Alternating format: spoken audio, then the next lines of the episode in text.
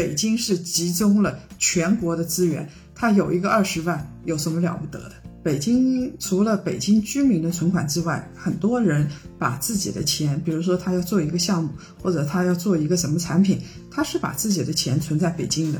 所以北京人均存款多一点也不奇怪。上海存款多，杭州存款多，上海是十七万多，杭州是将近十三万。一方面是因为当地的经济发达，另外一方面确实像上海很多地方的存款也到了上海，所以你拿这样的东西来比较意义不大。有的地方很富裕，它的人均存款并不高。我印象比较深的，像温州啊，或者是福建的一些省份，它很富裕啊，但是它的人均存款并不高，说明当地的人是把自己的存款存到其他地方去。他有可能存到杭州，存到上海，他甚至存到了国外。你能说当地不富裕吗？很富裕。你既要重视这个指标，又不要过于的重视这个指标，认为自己给北京拖后腿了。